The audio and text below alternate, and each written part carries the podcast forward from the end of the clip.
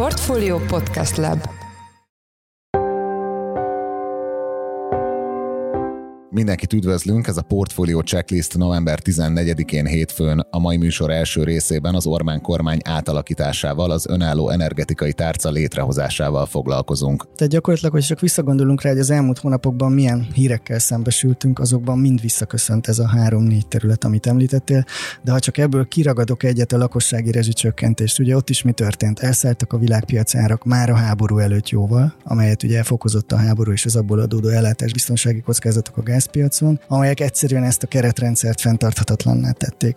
Tehát volt benne geopolitika, energiapolitika, költségvetési politika, külkermérleg problémák, és mindez ugye a lakossági fogyasztást és a, az embereknek a megélhetését is egy nagyon jelentősen befolyásoló tényező. A témával kapcsolatban műsorunk vendége volt Weinhardt Attila, a portfólió makroelemzője. A most kinevezett Lantos Csaba energetikai miniszter karrierútjáról még tavasszal közöltünk egy podcastet a szintén a portfólió csoporthoz tartozó pénzcentrum első Yard című podcast sorozatában. Az ehhez a műsorhoz tartozó linket elhelyezzük az epizód jegyzetekben. A mai műsor második részében a Magyarországon jelenlévő régiós bankok első kilenc havi eredményeivel foglalkozunk, melyek szinte kivétel nélkül biztatóak, a részvény árfolyamokban ugyanakkor ez mégsem köszön a legtöbb esetben vissza. Én Forrás Dávid vagyok, a Portfolio Podcast Lab szerkesztője, ez pedig a checklist november 14-én.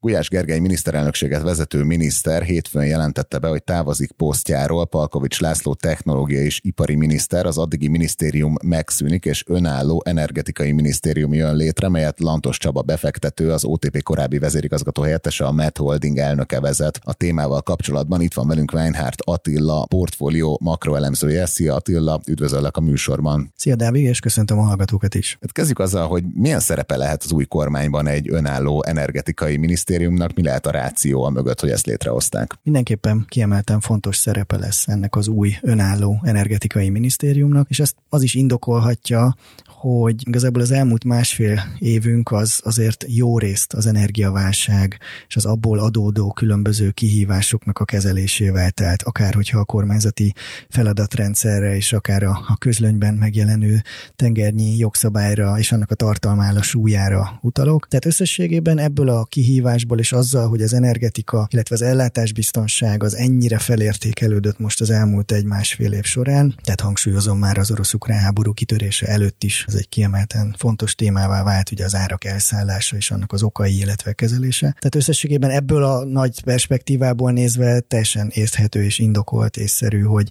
kapjon egy önálló minisztériumot ez a terület, és az egyéb területek, amelyek szintén eddig ehhez a technológiai és ipari minisztériumhoz tartoztak, azok pedig egyéb tárcákhoz kerüljenek, tehát így úgymond egy letisztult portfólióval, és csak erre a területre koncentrálva tudjon az új miniszter haladni ezeknek a kihívásoknak a kezelésével illetve összességében, tehát azt gondolom, hogy kormányzati struktúra szempontjából is egy észszerű, logikus döntés volt. És itt mik a legnagyobb dilemmák ezen a területen? Tényleg mik azok a legnagyobb kihívások, amivel most Lantos Csabának szembe kell nézni, amikor ezt a területet irányítja? Óriási kihívások, sőt, kihívások halmaza, és azoknak az egymásra hatásának a kezelése, amelyel meg kell majd birkoznia.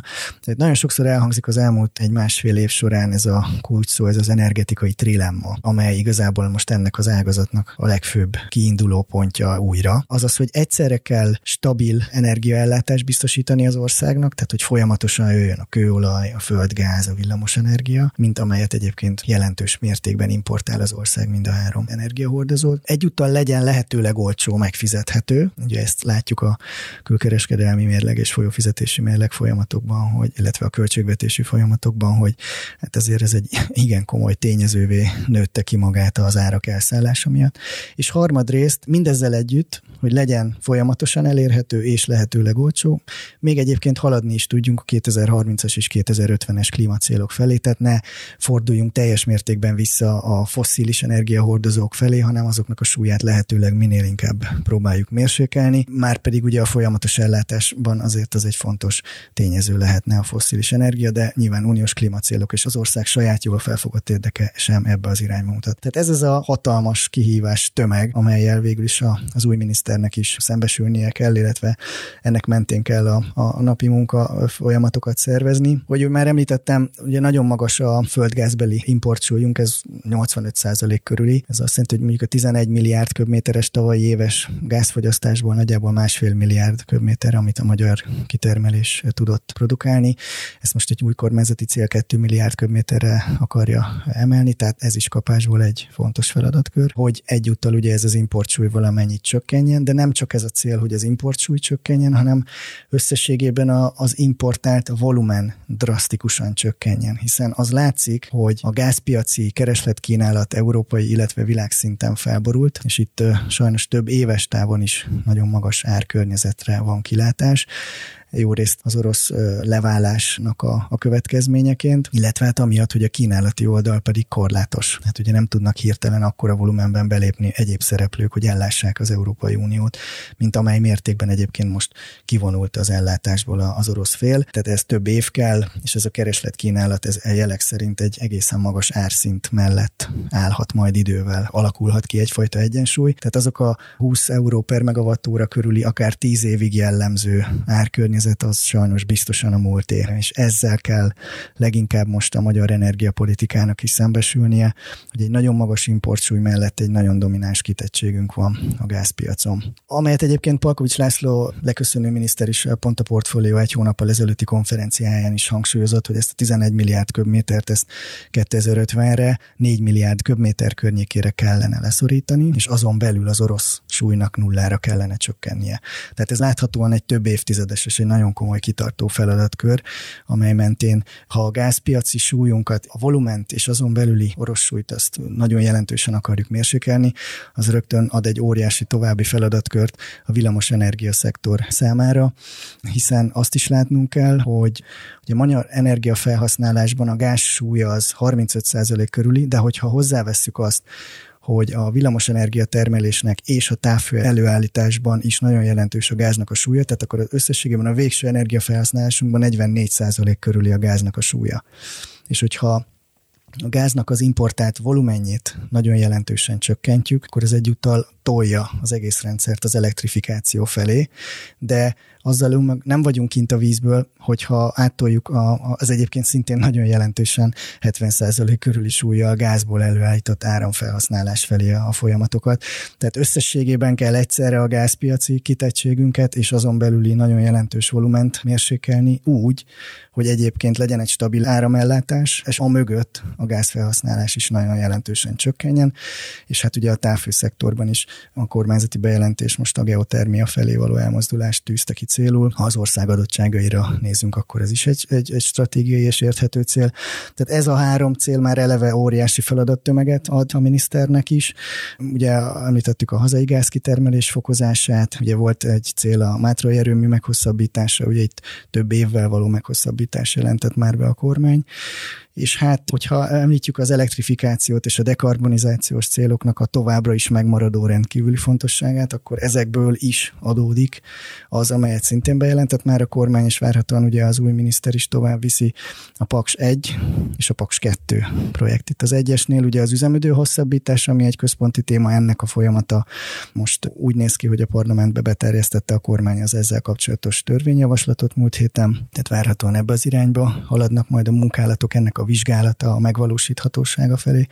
A Paks 2 pedig ugye az új minisztertől, Lantos Csabától jogilag is egy teljesen különálló terület, amelyet az uniós szabályok követelnek meg, mégpedig azért, mert a Paks 1 és a Paks 2 projektnek a felügyeletének fizikailag el kell választódnia, nem lehet egy cégen belül ez a két projekt sem, és hát ugye a kormány úgy oldotta meg, hogy ez a terület a Paks 2 bővítés az Szijjártó Péter külgazdaság és külügyminiszter portfóliója marad a továbbiakban is.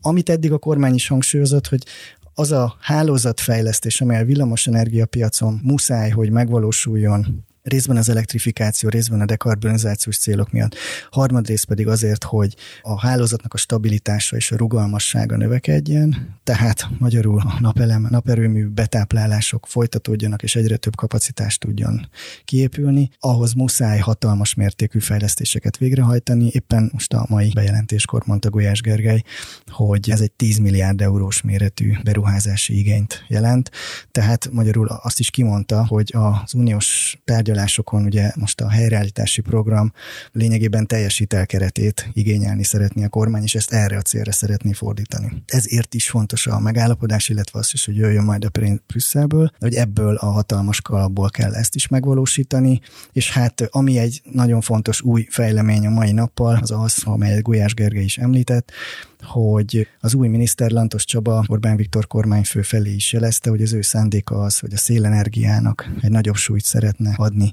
az energiamixben a jelenlegi csekénél, és ehhez ugye változtatások kellenek. Azt ugye a kormányfő is utalt már rá parlamentben néhány hete, hogy nagy viták vannak a kormányon belül, hogy e felé haladjanak-e, engedélyezzék-e a szélenergia kapacitások növekedését, vagy ne.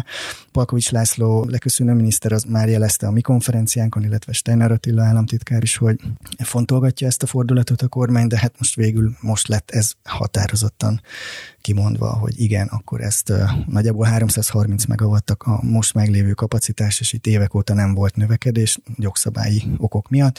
Ahogy Gulyás Gergely jelezte, az uniós helyreállítási pénzekkel kapcsolatos elvárások, szabályrendszer az egyszerűen afelé is tolja a kormányt, hogy legyen ezen a téren jogszabályi változás. Mellette ugye a, a, a széllel való ellátottsága az országnak, és az ezzel kapcsolatos vizsgálatok is abba az irány mutatnak, hogy itt van lehetőség a jelentős kapacitás növekedésre, és hát gyakorlatilag még az energia mixen belül is új az áram és a szél kapcsán, akár ezeknek a kiegészítő jellege is afelé mutat, hogy a hálózati stabilitás segítheti az, hogyha ezt a két területet egymásra párhuzamosan növeli a kormány, és egyúttal ugye ez a zöld célokat is segíti. Tehát óriási feladat tömeg az, amelyet mint az elmúlt percekben említettem, amely az új miniszterre vár. Ami ebből a szempontból kedvező fejlemény lehet, hogy most egy önálló, letisztult portfóliójú minisztérium lesz ezért felelős, és így tehát végül is a, végrehajtás és az, az a mögötti intézményrendszerben is feltehetően lesznek egyszerűsítések, letisztult struktúra, amely mind-mind azt a célt szolgálja, hogy ezzel a borzalmas feladattömeggel meg tudjon birkozni majd a kormány, illetve az illetékes miniszter a következő évek során. Jó, tehát hogyha jól értem, akkor itt egyfelől geopolitikai érdekeket, politikai döntéseket, hálózatfejlesztést, és hát a, az országnak a finanszírozási lehetőséget kell valahogy így összegyúrni. Igen, tehát gyakorlatilag, hogy csak visszagondolunk rá, hogy az elmúlt hónapokban milyen hírekkel szembesültünk, azokban mind visszaköszönt ez a három-négy terület, amit említettél, de ha csak ebből kiragadok egyet a lakossági rezsicsökkentést, ugye ott is mi történt? Elszálltak a világpiac árak már a háború előtt jóval, amelyet ugye fokozott a háború és az abból adódó ellátásbiztonsági kockázatok a gázpiacon, amelyek egyszerűen ezt a keretrendszert fenntarthatatlanná tették. Tehát volt benne geopolitika, energiapolitika, költségvetési politika, külkermérleg problémák, és mindez ugye a lakossági fogyasztást és a, a, a, az embereknek a megélhetését is egy nagyon jelentősen befolyásoló tényező. Tehát ilyenkor a nagy változások egyszerre rengeteg dimenzióban ö, teszik kötelező az, hogy a kormány végig gondolja, hogy mit hogyan tud végrehajtani, és ugye ennek, ennek akár a rezsicsökkentés módosításának is, ha végig gondoljuk, azért itt sok szereplőn kellett hirtelen átmennie annak, mire kitisztult az, hogy mi az irány, és hogy ez az átlagfogyasztás és az a fölötti részre mit, hogy, tehát, hogy ezeket az egyeztetéseket is valószínűleg hatékonyabb egy olyan rendszerben végrehajtani, amely most várhatóan majd kialakul december 1-ével, és hát ugye ezzel párhuzamosan ugye rengeteg egyéb terület, amit említettem, ott is folyamatos döntéshozatalra lehet számítani, illetve hát kénytelen az élet így hozza. Tehát összességében ezek, ezek nagyon jelentősen, és, és, és a tárcának a működési kereteit várhatóan tényleg folyamatosan fogják meghatározni, ad abszurdum rángatni, attól függően, hogy éppen a piacon, a, a, az energiapiacokon mi fog történni. Ja, hát ez egy szép feladatnak tűnik, ahogy ugye már a podcast podcast bevezetőjében is említettem, még tavasszal közöltünk egy műsort, Lantos Csaba hamarosan hivatalba lépő energetikai miniszter karrierútjáról, a szintén a portfólió csoporthoz tartozó Pénzcentrum első yard című podcast sorozatában. Az ez a műsorhoz tartozó linket természetesen berakjuk az epizódjegyzetekbe. Weinhardt Attilának pedig köszönjük szépen, hogy itt voltál a műsorban. Köszönöm szépen is a lehetőséget. Ahogy a múlt héten itt a checklistben is foglalkoztunk vele, az OTP Bank csütörtökön kiadta harmadik negyedéves gyors jelentését, így teljessé vált a kép a Magyarországon működő régiós banki szereplők első kilenc hónapos teljesítménye tekintetében. Az első kilenc hónap eredményei szinte kivétel nélkül bíztatóak, de ez a részvényárfolyamokban nem feltétlenül tükröződik a témával kapcsolatban. Itt van velünk Palkó István, a portfólió pénzügyi rovatának vezető elemzője. Szia István, üdvözöllek a műsorban. Szia, köszöntöm a hallgatóinkat. Kezdjük ott, hogyha egy üzenetet kéne megfogalmaznod a hazánkban is aktív régiós bankok, tehát az Unicredit, a CIB-nek a tulajdonosa, az Erste, a KNH, a Raiffeisen, illetve hát az OTP első kilenc hónapjáról és a harmadik negyed évről, akkor mi lenne az? Válság előtti kegyelmi állapotban vannak a bankok, szépen nőnek a bevételeik, felkészítik úgymond a jegybankok és a piaci környezet kedvez még nekik, ahhoz, hogy egy recessziós vagy egy mostaninál rosszabb gazdasági helyzetre megfelelő pufferrel rendelkezzenek. Igen, ugye ezt a cikket cikkedben is kiemelted, hogy brutálisan nőnek a kamatmarzsok, ez minek köszönhető? Hát a kamat környezet emelkedésének, ugye nem csak egyszerűen a kamatmarzsok emelkednek, hanem a kamatbevételek, és ez részben a kamatmarzs emelkedésének, részben pedig a hitelállomány további bővülésének köszönhető. Nagyjából úgy számítjuk, hogy a kamat bevételeknek a növekedése, ami az elsődleges mozgatórugója volt az elmúlt negyedévekben a bankok javuló teljesítményének, az 60%-ban köszönhető a kamatmarzs tágulásának, tehát annak, hogy a kamat környezet az emelkedik. Ennek következtében átárazódnak banki eszközök és nagyobb kamatbevételeket érnek el ezeken, és 40% környékén az állományok növekedésének, elsősorban a hitelállomány további bővülésének. És hogy alakultak a, a konszolidált eredmények? Konszolidált eredmények a bankok nagy részénél javulnak. Ez alól mondjuk kivétel, hogy ha nem korrigáljuk az OTP eredményét az idei átmeneti tételekkel, akkor például az OTP bank az kivétel ez alól, mert ott csökkent a profit, de például a Raiffeisen banki az nagyon erőteljesen emelkedett, az RTE kisebb mértékben, az Unicredité nagyobb mértékben, a KBC kis mértékben csökkent, de összességében elmondható, hogy a bankoknak körülbelül a hat banknak, akit megnéztünk, két milliárd euróval 12-ről 14 milliárd euróra emelkedett az első három negyedéves konszolidált eredménye. És az minek köszönhető, hogy ahogy mondtad, a kamatbevételek emelkednek, ugye az emelkedő kamatkörnyezet miatt, tehát hogy ez költségként miért nem jelentkezik ugyanúgy a bankoknál betéti oldalon? Mert a betétek, ahogy mondani szokták, ragadósak, tehát pont egy olyan átmeneti helyzetben vagyunk, ami egyébként szerte a világon megfigyelhető. Tehát amerikai bankoknál a kamatkörnyezet emelkedése közben, ami ott is aktuális téma, ugyanezt láthatjuk, hogy a betétek azok sokkal lassabban mozdulnak el felfelé. Európában ez különösen is érvényesül, hiszen nagyon magas az utóbbi években a látra szóló betétek aránya, például a magyar lakosság esetében a bankban lévő betétek több mint 80% az látra szóló, és ezek esetében nem is fizetnek lényegében kamatot a bankok, vagy nullához nagyon közeli kamatot fizetnek. Nincsenek is ösztönözve arra, hogy itt kamatemeléseket hajtsanak végre. Hasonló jelenség érvényesül az anyabankok esetében is szerte a régióban valamiképpen megfigyelhető. Ez az átmeneti állapot, amikor a hitelek gyorsabban árazódnak át, mint a betétek, de nem is igazából a hitelek azok, amik gyorsan átárazódnak,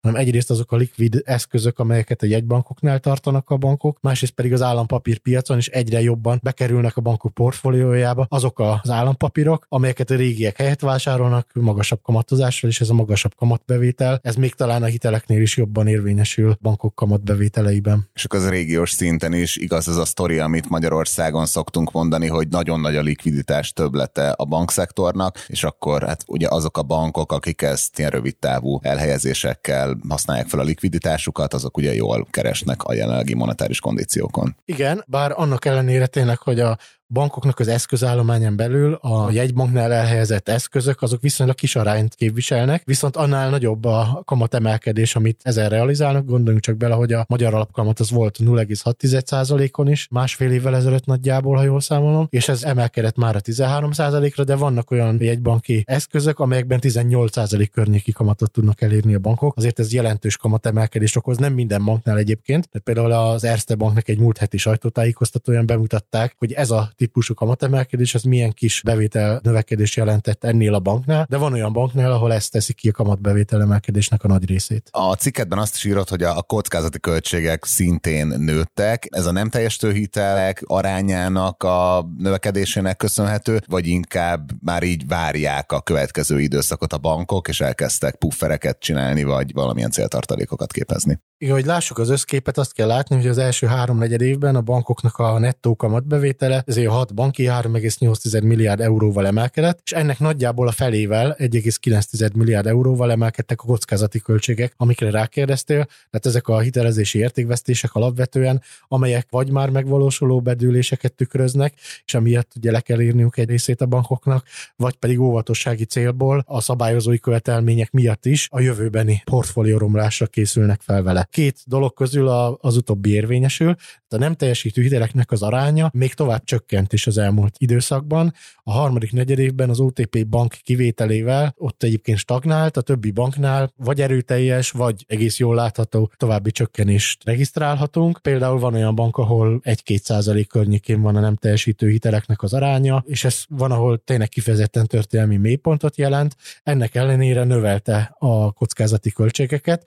Egy részt ezt azért ez a bázissal is magyarázható. A múlt évben, tehát 2021-ben az volt a jellemző, hogy a bankok visszaírtak egy csomó céltartalékot abból, amit 2020-ban a Covid-válság elején képeztek meg. Majdnem minden banknál jellemző az, hogy túl konzervatívnak bizonyultak. 2020-ban túl sok céltartalékot képeztek meg, ahhoz képest, mint ami később várt rájuk. Köszönhető ez egyébként a moratóriumnak is, mert moratórium, hogyha nem lett volna, akkor lehet, hogy az első időszakban, tehát különösen 2020 második negyedévében, vagy harmadik negyedévében nagyon nagy hitelbedőlések is bekövetkezhettek volna, mert hirtelen likviditási válsággal szembesültek volna az ügyfelek, különösen a vállalatok, akik a lezárások idején nem realizáltak bevételeket. A moratórium azonban enyhítette a likviditási körülményeiken, és ugyanígy különböző likviditás könnyítő programok, hitelprogramok is segítettek nekik abban, hogy ezt átvészeljék. Ennek következtében azok a kezdeti becslések konzervatívak voltak, így 2021-ben a bankok sokat írtak vissza. Na ehhez a visszaírós időszakhoz képest van egy kis romlás 2022-ben, tehát 1,9 milliárddal több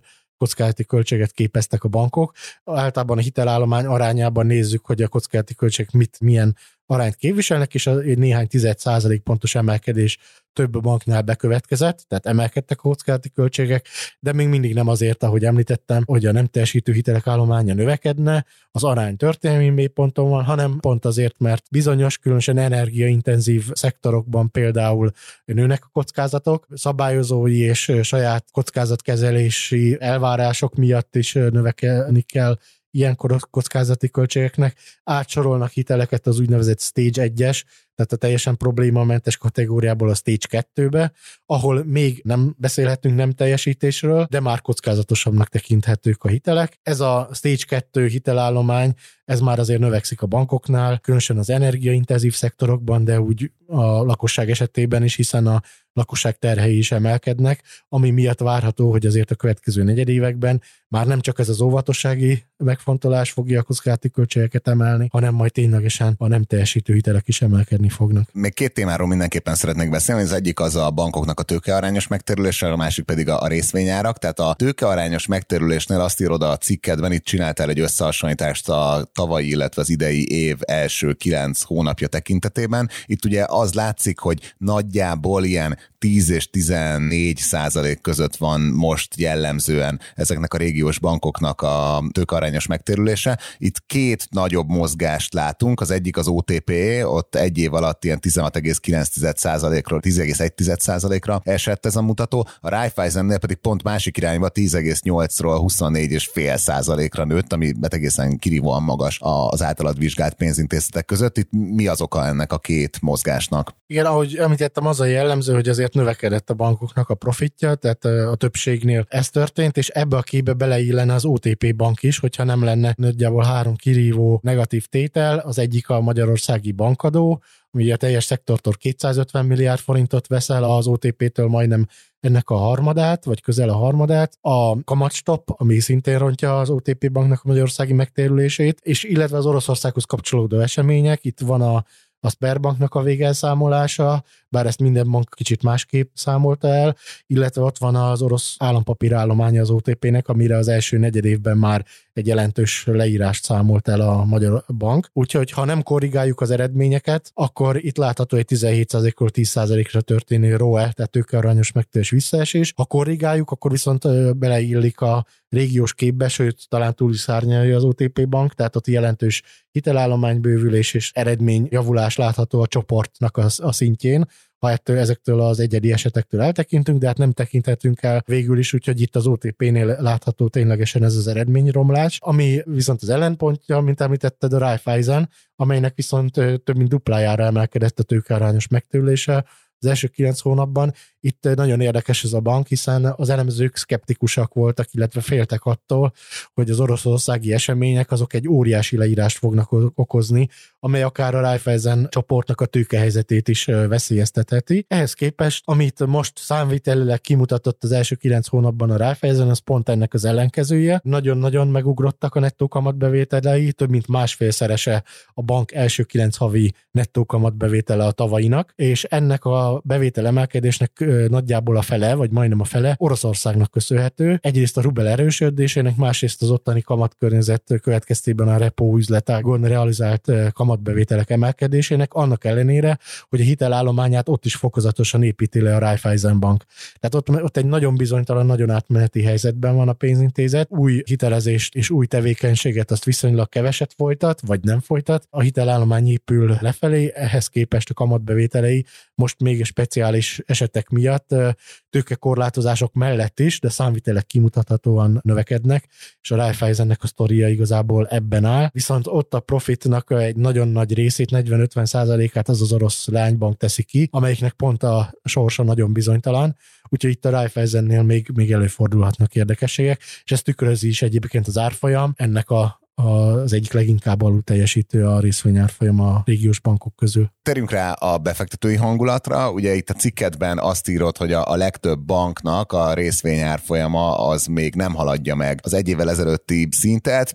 Miért ilyen óvatosak a, a befektetők akkor, hogyha ennyire szép eredményeket látunk? Hát az OTP banknak és a Raiffeisen banknak a részvényárfolyama nagyjából a fele akkora szinten van, mint egy évvel ezelőtt, és hát ez az OTP esetében szerintem elsősorban szabályozói bizonytalansággal magyarázható, tehát ott a profitnak egy nagyon jelentős részét elvonja az állam az utóbbi időben, a Raiffeisen esetében pedig az oroszországi kitettség. Ahogy említettem, hát ez egyébként hosszú távon is elmondható, hogy az osztrák bankcsoport profitjának körülbelül a fele az Oroszországban keletkezett, és itt mi lesz a leánybankkal, az igazából benne van az árfolyamban. Tehát, hogyha a profit fele az ott képződik, és bizonytalan ennek a, a leánybanknak a helyzete, akkor nem annyira indokolatlan, hogy a részvényárfolyam pedig fele akkora, vagy kétharmad akkora szinten van, mint az elmúlt években volt. A többieké pedig hát vegyesen alakult, az Unicredit már megelőzi a korábbi szintet. Unicredit egy szerkezet átalakításon megy át, és az elmúlt években is ez volt jellemző rá, és úgy tűnik, hogy a befektetők ezt viszonylag sikeresnek értékelik. Az Intéza San Paulo-nál az az érdekes, hogy itt egy nagyon hangsúlyosan osztalékorientált bankról beszélünk, tehát nagyon nagy osztalékot fizet ki, profitjának a 60-70-80 százalékát kifizeti az Intéza San Paulo osztalékként. Mindig hangsúlyos ez az elem figyelem a bank gyors jelentéshez fűzött kommentárjaiban. Itt nem is elsősorban az árfolyamnak, hanem az osztalékoknak a viselkedését figyelik nagyon a, az elemzők. Ez egyébként ez a bank még így is 90%-án áll körülbelül árfolyamban az egy évvel ezelőttinek, és akkor a két csoport között helyezkedik el az Erste is a, a KBC, ahol ugyan romlottak a kilátások, és a háború az nagy bizonytalanságot okoz náluk, de nagy drámáról nem beszélhetünk, a nem teljesítő hitelállományok azok nagyon kedvezően alakulnak, és egyébként a bevételekre se volt panasz az előző negyedévekben. Előre tekintve ugyanakkor nagy a bizonytalanság, a bevételek valószínűleg már nem fognak ekkora mértékben emelkedni, hiszen a kamatbevételek azok nem fognak ilyen ütemben nőni, a kamatkörnyezet is megállhat valahol egy magasabb szinten, illetve a hitelállományoknak a bővülése az például az Erste-nél 10% fölött volt, de most már, már például, ahogy emlékszem, az Erste Bank azt jósolta, hogy azért az egyszámjegyű sávnak a közepe környékén, tehát 5% környékén lesz a, a hitelállomány bővülése a következő időszakban évesítve. Egyelőre olyan típusú válságra nem számítanak a bankok, hogy a hitelezés beesne, és a hitelállományok csökkennének, és olyanra se, hogy 20% környéki szintre emelkednek például a nem teljesítő hitelek, de ezért egy enyhe romlással mindenképpen számolnak a menedzsmentek. Jó, ugye az intéző az a hazai cibnek a tulajdonosa, a KBC meg a Kántának, és akkor egy ilyen záró kérdés, hogy gyakorlatilag ezek az eredmények is valamennyire megerősítik azt a képet, amit a Portfolio Budapest Economic Fórumon láttunk, hogy így a gazdasági szereplők nem annyira pozitívak, úgy félnek a következő időszakból, de pont a, a banki panelben meg azt láttuk, hogy nagy drámára nem számítanak. Ez annak köszönhető tényleg, hogy ez a kilátás romlás, ez egybeesik azzal az időszakkal, amikor az infláció növekedése miatt a jegybankok kamatemelésekkel védekeznek, és ez, ez kedvező a, a bankok számára ebben az időszakban. Ugye ott tartunk még, hogy a a hitelek még nem dőltek be, de a kamatok emelkednek, és ez szerte a világon ilyenkor még egy, egy ilyen, tényleg egy ilyen kegyelmi időszakot jelent a bankoknak, amikor felkészülhetnek arra, hogy a nyereségük az, az nagyobb, és ezáltal a tőkehelyzetük erősödik, és hogyha esetleg ténylegesen is bedőlnek a hiteleik néhány százalékban, és majd nagyobb értékvesztéseket kell képezniük a mostaninál is, akkor ez ellen megfelelő pufferrel fognak rendelkezni. Nagyon szépen köszönjük az elemzésedet. Az elmúlt percekben Palkó István, a portfólió pénzügyi rovatának vezető elemzője volt a checklist vendége. István, köszönjük, hogy a rendelkezésünkre álltál. És köszönöm a figyelmet, sziasztok!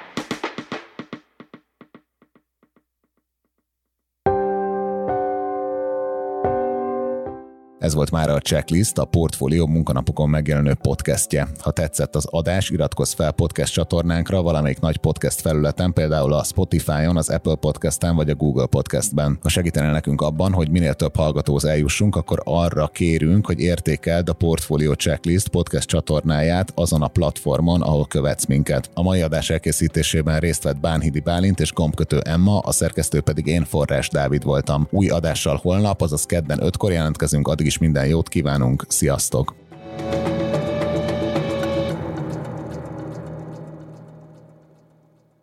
Növényvédelem vagy bolygóvédelem. Egyre erőteljesebben feszülnek egymásnak a hatékonysági és a fenntarthatósági szempontok, ha az Európai Unión belüli növénytermesztés szabályozásáról van szó. Nem csak a piacot, hanem már a hétköznapi életünket is hamarosan észrevehetően befolyásolja majd. Az Európai Unió a növényvédőszer használat csökkentését irányozza elő. Az orosz-ukrán háború miatti gazdasági és élelmiszerpiaci helyzet viszont a mezőgazdasági termelés növelését kényszeríti ki. Mi várható? Mire készüljünk? A legkiemelkedőbb hazai agráreseményen elsődleges forrásból tájékozódhatnak a magyar szereplők. További részletek a portfolio.hu per rendezvények oldalon. Portfólió Agrárszektor konferencia